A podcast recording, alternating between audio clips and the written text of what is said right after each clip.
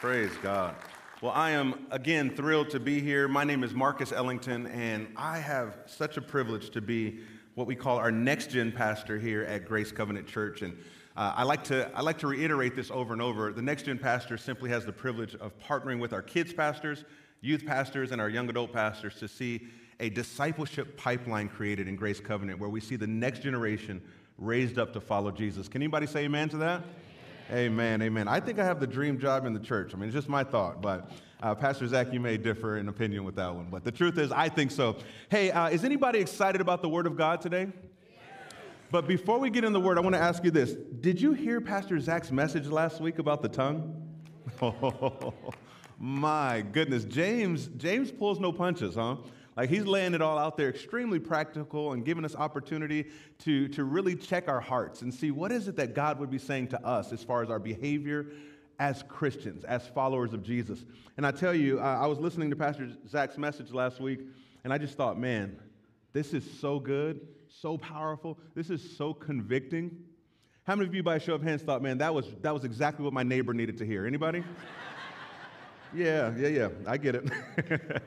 no, there were some things I just thought, ouch, Lord, thank you for the conviction of the Holy Spirit and the power of your word to show me areas in my life where I need to tighten some things up. So just take the time and submit that to Him. And if there's sin there, I confess those things as sin and let Him forgive me and wash me.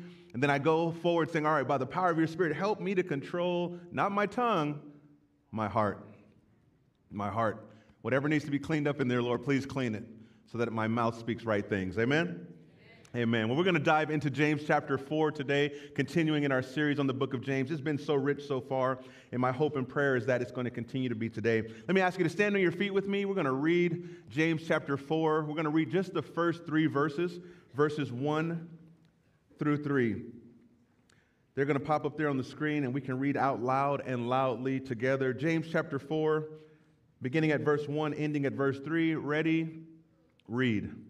What causes fights and quarrels among you? Don't they come from your desires that battle within you? You desire, but do not have, so you kill. You covet, but you cannot get what you want, so you quarrel and fight. You do not have because you do not ask. When you ask, you do not receive because you ask with wrong motives, that you may spend what you get on your pleasures. Let's bow our heads and pray this morning. Glorious God, we say thank you. Thank you for another day, for waking each of us up this morning. Whether we're here in person or online, we take the time now simply to open our hearts, to sit at your feet, and allow you to minister to us through your word. Lord, we receive what you may have for us encouragement, instruction, direction, whatever it may be. Have your way, we pray. In Jesus' name, amen. You may be seated. James jumps right in in chapter number four, and he starts off with a topic that seems a bit controversial. He says here, he said, What causes fights and quarrels among you? Don't they come from your desires that battle within you? Another translation says it this way it says, What is the source of fights and quarrels among you? I love this because James is saying, Let's get down to it. What is causing the issue here? Why is there fighting and quarreling amongst the people of God? What is the source of these fights and quarrels? And then he answers the question by saying, by asking another, he says, Don't they come, or isn't the source your desires that battle within you? How many of you know we all have desires?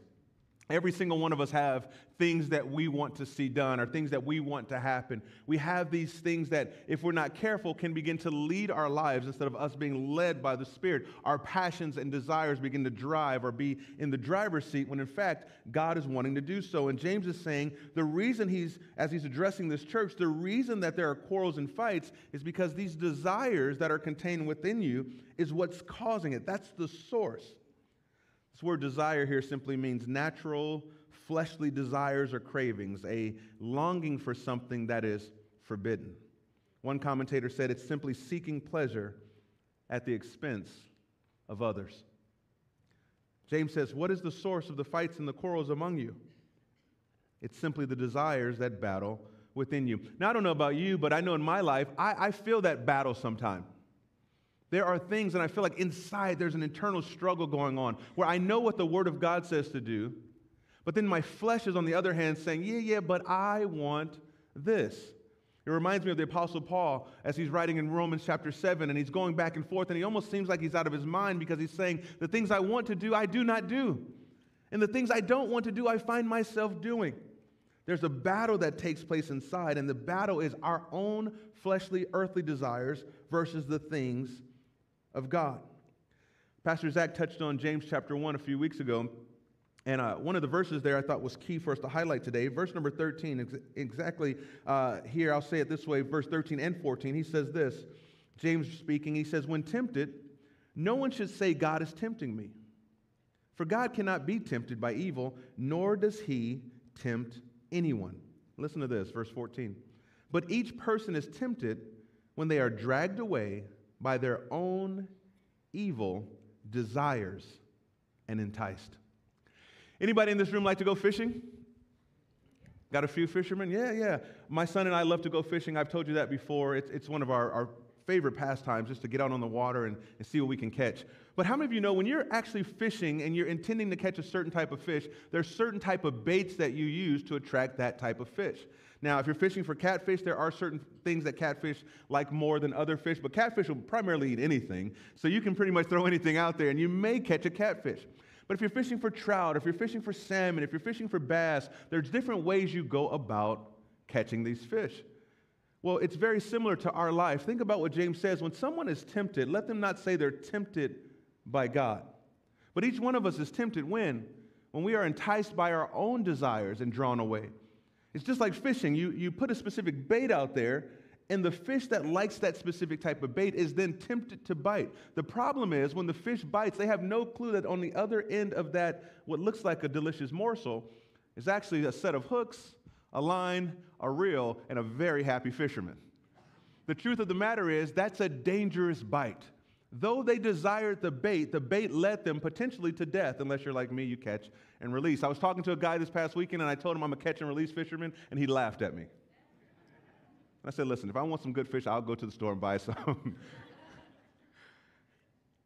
Just like these fish that are tempted by their own desires, we also have desires inside of us that are pulling at us. And if we're not careful, we take the bait, and oftentimes the bait leads to death. So James is saying, he's circling or packaging this all in and saying, Why is there quarrels and fights among the people of God? Is it not because your own desires are leading the way? Listen to what he says in verse number two. He goes on to say, You desire, but you do not have, so you kill. You covet, but you cannot get what you want so you quarrel and fight. You do not have because you do not ask God.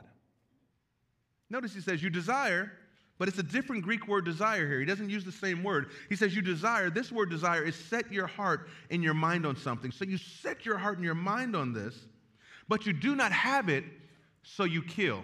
How many of you want to go to a church like that where people, they don't get what they want, so they, they murder others? No hands, yeah. Well, James is not talking about little, literal murder here in this example, as far as we can tell by our study. But what James is talking about is that when people desire, set their hearts and their minds on something, and they do not get it, they kill others, not physically, but with their words, with slander, with, with ill treatment and ill will towards other, with backbiting. He's saying you desire, but you do not have, so you kill. You covet, but you cannot get what you want, so you quarrel and you fight. The desire here is a desire to simply get people out of the way so that you can have whatever you want. Man, when I read James, I'm thinking, come on, James, can you throw us a bone here? Is there anything you're going to talk about that's going to like really strengthen and encourage us and make us walk away with a giant smile? But I feel like James is bringing us back and saying, wait, before we get into all that, let's look deep into the heart. What's driving you? What are your motives? What are those deceitful pleasures that are pulling you away from the things of God. Those are the things that are causing the animosity between you and others. But notice he says at the last portion of verse 2, he says, You do not have because you do not ask God. I love this. He brings it back to the source. How many of you know that just desiring something is not asking for it and is definitely not praying for it? You can desire all you want, but James is saying if you have a desire for something, don't try to get it yourself. Don't try to get it by getting others out of your way. You don't have what you want because you're not taking it to the true source God. My son Joshua plays basketball, and we told him, we said, Josh, you have to have a nickname for basketball, but you have to earn your nickname. You got to get out on the court and do some things. And as you do some things, you'll get a nickname. And he goes, I already have a nickname. I said, You do? He said, Yeah, it's, it's the breadwinner. seventh grade, by the way, seventh grade. the breadwinner. I said, You know what a breadwinner is? And he was like, Yeah. I said, Yes, it's the person who in the household is making the money, bringing the income come in. He goes, Exactly. So I'm the breadwinner on the court. I said, This kid is just like his dad. I like this guy, right? Truth of the matter is, he had his nickname. He was the breadwinner. He completely understood. Well, listen, the problem is with human beings, we think we are truly the source, the breadwinner, when in reality, God should be our source. He's the one who supplies and provides. Listen, He's the one that even gives us the ability to gain wealth. He is the one we should turn to with whatever we want. We stop and we say, Lord Jesus, this is a desire of mine. And this is what I love about him. When we seek first his kingdom, he not only gives us the desires of our heart, but he also helps align our desires so that our desires match his word. So now we're not just asking for things frivolously, trying to gain whatever we want for our own pleasure, but when we submit our desires to him, now we're asking in alignment with His will. And if we ask in alignment with His will, we know we have the things that we ask for. Can somebody say amen to that? So we see very clearly James is saying, You desire, but you do not have, so you kill. You covet, but you cannot get what you want, so you quarrel and fight. You do not have because you do not ask God. And you would think he would stop there, but he doesn't. Look at verse 3. Then he says, And when you ask, you do not receive because you ask with wrong motives that you may spend what you get on your pleasures. Wrong motives means your motives are not quite right. They may be inappropriate or out of place. Now, as I was studying, I was reminded as I was reading this specific verse, I was reminded of Luke chapter 8, or Mark chapter 4, or Matthew chapter 13, the parable of the sower. Many of you have heard this before, but Jesus talks about this parable. And he says, uh, he's teaching this parable to the disciples and all those who are around. And he says, The sower sows the word of God. So, a sower, someone who goes out to plant seed. The sower sows the word of God. And he begins to talk about different types of soil. He says, The sower sows, and some of the seed falls on the wayside. And the wayside is where there's kind of like the, we can say for our context, the concrete right before the grass, right? Your grass seed lands kind of in that little middle ground there where it really can't, no matter what happens to it, it doesn't have any, any room to really bud and, and let its roots go down. And, and eventually the sun is just going to scorch it up because it's just too hot. It doesn't have any depth there and it's going to die. But then he talks about the stony ground. It's ground that has a little bit more dirt, but there's rocks mixed in it. And, and it may even, the seed may even begin to germinate and grow. But the problem is, because of all the rocks, it eventually begins to choke out the word of God or I should say, the seed and the life. But then he goes on to talk about the good ground. That's what we all want to be.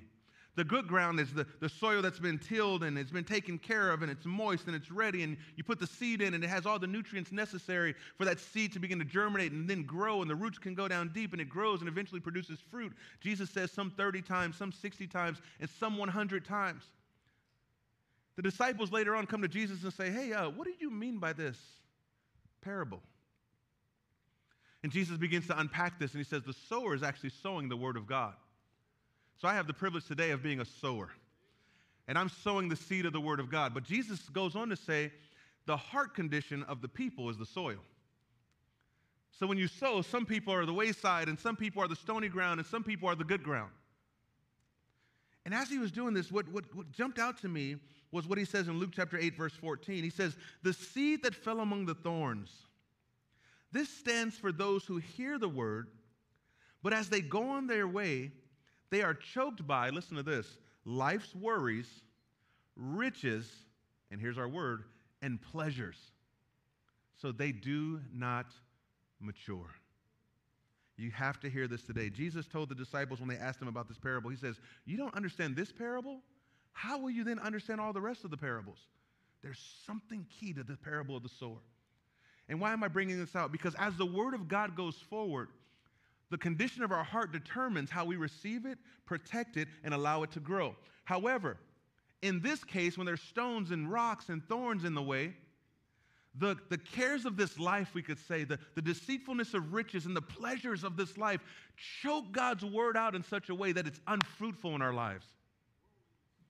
People say, well, God's word didn't work for me. And I say, well, what was the condition of your heart? James is saying, listen, you're asking God for things, but it's simply because you want to feed you. You want to enjoy the pleasures of life, but those very pleasures contradict the reception of the Word of God. And if we allow those pleasures, those items that we just simply love and can't get enough of, those, those things we like to enjoy and be a part of, if we allow those to be in front of God's Word, then we allow ourselves to cut off God's Word from actually growing and producing fruit in our lives. So James is reminding us here when you ask God, it's not about you. Pastor Marcus, how can you say that? I mean, when I pray, I talk about me primarily. Thank you, James, for your good word here. This is awesome. Yes, a lot of us fall into that trap. But can you just for a moment imagine with me if we were people who prayed like Jesus prayed? When the disciples said, Can you teach us to pray? And first he said, Well, our Father, let's, let's address right first who we're talking to. We're talking to God, who art in heaven, right? Notice how Jesus goes on and he, he says a line in this, in this prayer that I think is so important. He says, your kingdom come and your will be done. Notice Jesus didn't say, Our Father, yeah, yeah we got all out of the way. My will be done. Whatever I want, my pleasures be fulfilled. No, he redirects and realigns his own heart to say, No, let's make sure that when we pray, we're submitting ourselves to God's will. And James is reminding us when you ask, you don't receive. Why? Because your motives aren't right, they're out of place. You're seeking your own pleasures, and these are the pleasures that cause you not to mature in your faith. Look at verse number four. James goes on strong. He says, You adulterous people, don't you know that friendship with the world means enmity against God? Therefore, or because of this, anyone who chooses to be a friend of the world becomes an enemy of God. Or do you think scripture says without reason that he is jealously or he jealously longs for the spirit he caused to dwell in us? Notice, you adulterous people, he calls us. Again, I say thanks, James. But why?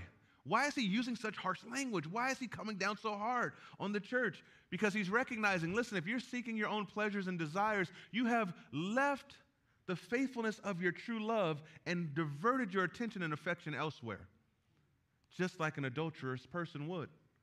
And he's saying, listen, if that's the way you're going to live your life, then it's just like you're committing spiritual adultery against God. Now, no husband nor wife desires for their spouse to cheat on them or to be unfaithful. Now, I know in a room this size, there must be people in this room that have faced that before. My prayer would be for you reconciliation, if at all possible, and healing of your heart. But I want you to hear this. God sees it the same way. We have to remember, He's the one that put the, the, the beauty of marriage, the institution of marriage in place. And He likens it to Christ and His church. And He says, Listen, you are the bride of Christ. So, just as we would not want our spouses to be unfaithful to us, God doesn't want us, His church, to be unfaithful to Him. He wants us to be people who loyally look to Him. Even, listen, please hear me, even if we see other things that try to attract us, He wants us to focus our attention on Him.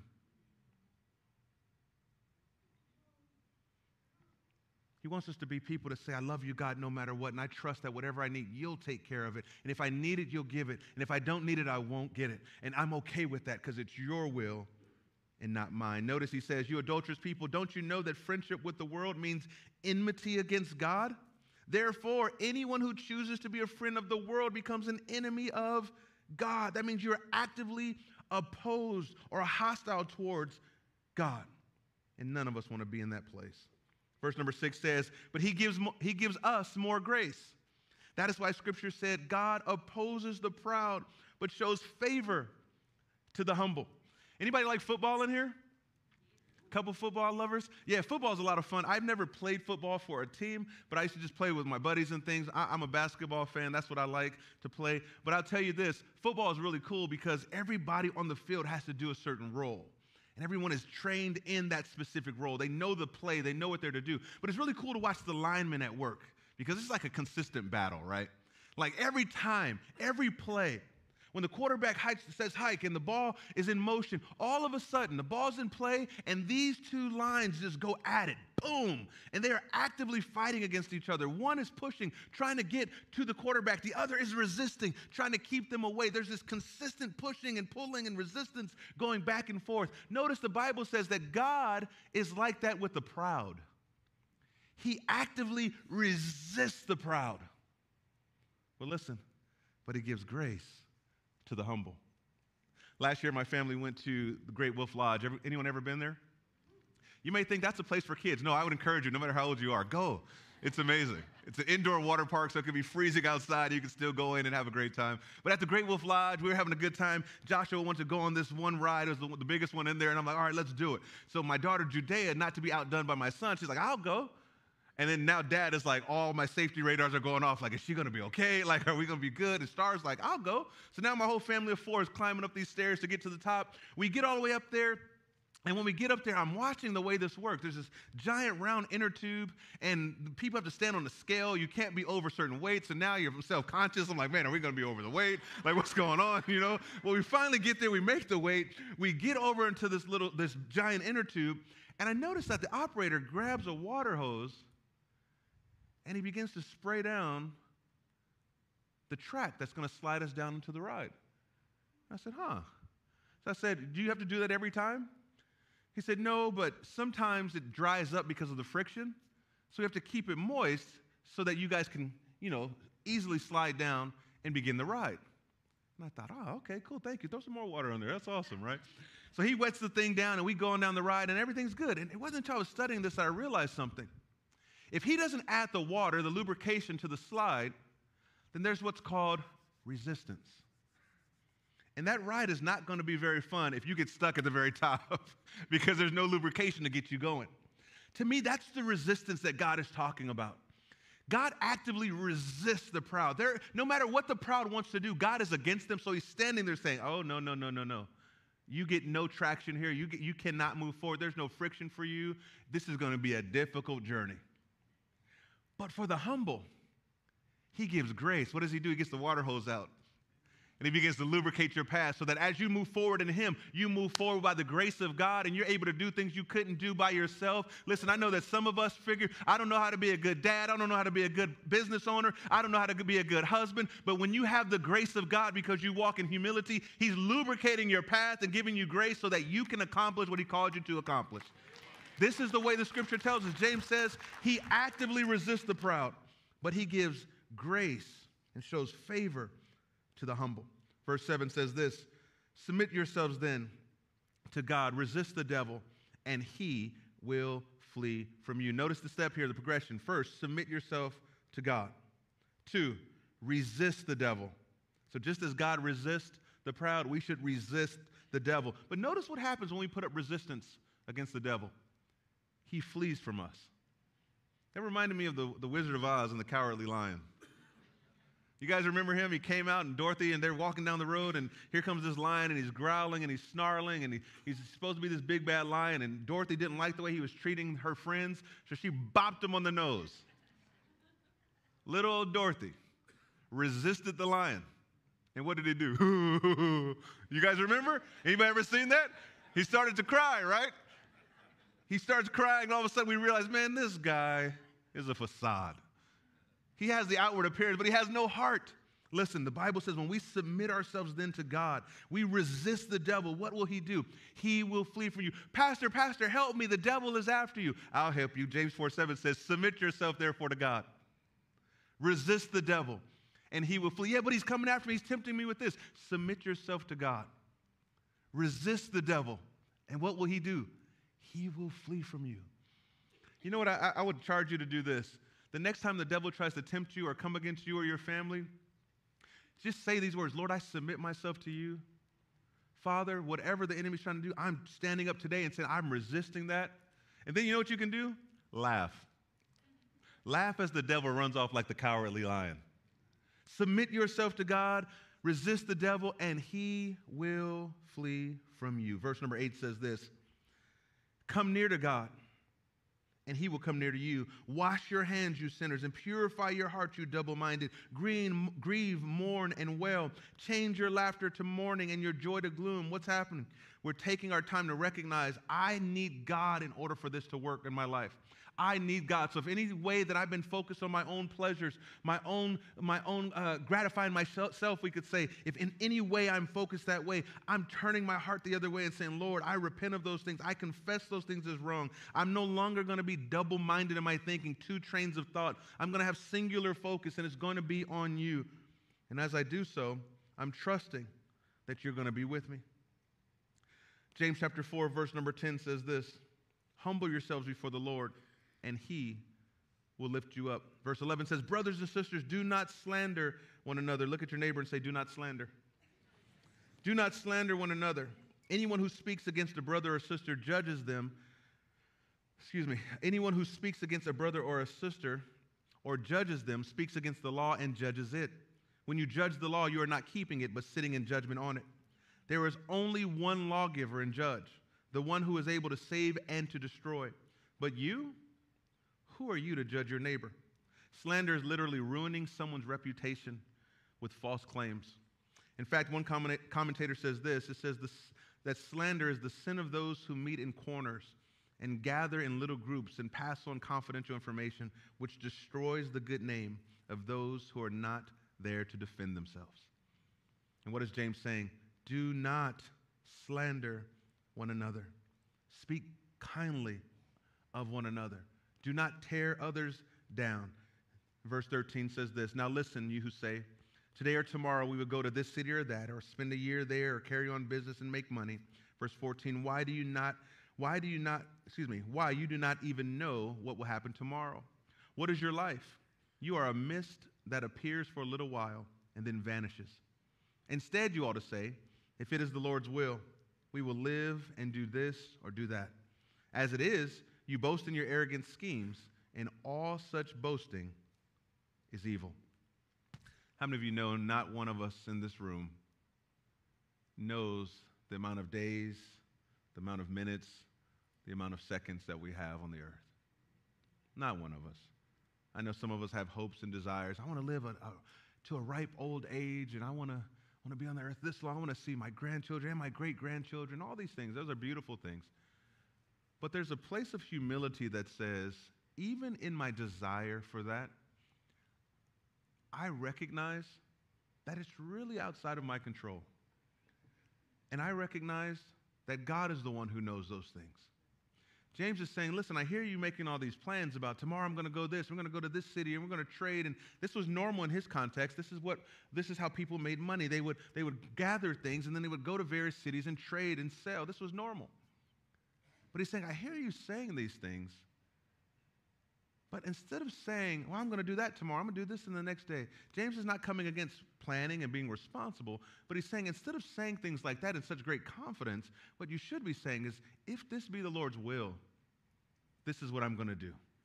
If it be what God has for me, this is what I'm going to do. Why? To me, it's again a heart position. It's not pride, it's not arrogance, it's Lord, I know that you're in control of my tomorrow. And if it be what you have for me, here's my plan. If not, then it's not going to happen.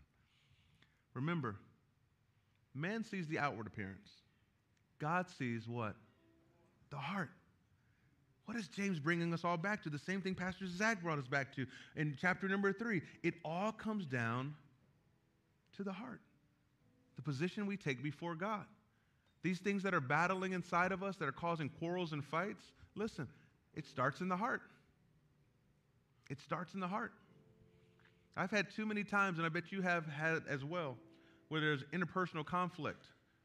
You're, you're, you're dealing with these things with other people, and you're, you're, you're trying to figure out how to keep and maintain peace. And the question I would ask you is are you guarding and protecting your heart? Because whatever goes in the heart determines the life. Whatever goes in the heart determines the words. So James is saying, today or tomorrow we'll go into this city, we'll spend a year there, we'll carry on business, we'll make money. But you don't even know what will happen tomorrow. What is your life? You're a mist that appears for a little while and then vanishes. Instead, you ought to say, if it is the Lord's will, we will live and do this or that. As it is, You boast in your arrogant schemes, and all such boasting is evil. We do need to plan and prepare for the future, but our trust should not be in those plans. It should be in the Lord. Amen? Lastly, James says, if anyone then knows the good they ought to do and doesn't do it, it is sin for them. How many of you have been in a situation like that? You know the right thing to do, but you're struggling with stepping out and doing it. James says if you know the right thing to do and you don't do it, it's sin. As we close our sermon today, I want to pray and I want to ask this question of some of us What are those things in our own heart as it pertains to what we just read? Quarrels and fights, maybe our own arrogance in our planning and our schemes of going forward. Maybe it's not trusting God, but trusting in pleasures and seeking those things. What are the things that we know our proper response should be before the Lord, but we haven't stepped out in that yet? We haven't decided to do it. We haven't decided to, whether it's come and bring those things, submit those things to Him and resist the devil, whether it's to back off and say, Lord, you know what? I'm trying to live my will. Let me submit to you and live yours. Whatever it may be. What are those things that we know we need to bring to God, but we have not yet done it? The question I would ask is why? Why haven't we done it? If it's an issue of the heart, Today's the day to get the heart right. How? Let's submit those things to God. Let's resist the enemy and let's watch him flee. Amen. Let's bow our heads today and let's pray. As you're bowing your heads, just take a few moments to think through. I know that as I was speaking, the Holy Spirit was highlighting some things through the text to you. Here's an opportunity now for you to even begin to mutter those things to the Lord. Lord, I recognize this, or I felt you prompting me in this area. And as I pray, I'd ask you to pray. You don't have to be loud so everyone can hear you, but just talk to God about your situation. Well, Father, we come before you today and we say thank you again for your word. Sometimes we read various books of the Bible and we seem like, man, this is coming down hard. But the truth is, every single one of us, we have something that James 4 talked about going on inside of us. So, Father, whatever those things may be, we simply submit all this to you. We ask that you search our hearts today. Try us. See if there's any wicked way inside of us. If there's anything that's out of alignment. Lord, if our motives are simply wrong, we bring that to you today and say, Help us, realign us today. We confess any sin. We forsake those things today and we receive your mercy and your grace. Wash us clean according to your word and forgive us of those things. And then give us grace. Give us grace, Lord to move forward in what you've called us to do, how to live like Jesus lived on this earth. So we receive your forgiveness today. We receive your grace today. And we say, Thank you. Thank you that we're realigned and refocused on you. In Jesus' name, amen. Let's clap our hands and thank God today. Praise God. Let's go ahead and stand on our feet. I would ask our prayer teams to come forward. I want you to notice that as our prayer teams are making their way here, the communion tables are open up front. If you want to take communion with your family or even on your own, please feel free to do so. If you need prayer, you want to go a little deeper with someone, our prayer teams are here and they want to pray with you. Let me tell you this last thing before you head out. You're going to walk out today, you're going to be thinking about this word, and I'll tell you right away, the enemy wants to steal this away from your heart. And let me tell you why. Because if the people of God walk out choosing to stay submitted to God, resisting the devil so he will flee, we will have a victorious week. Let's grab a hold of this and not let go and be victorious. Amen. God bless you. We'll see you next week.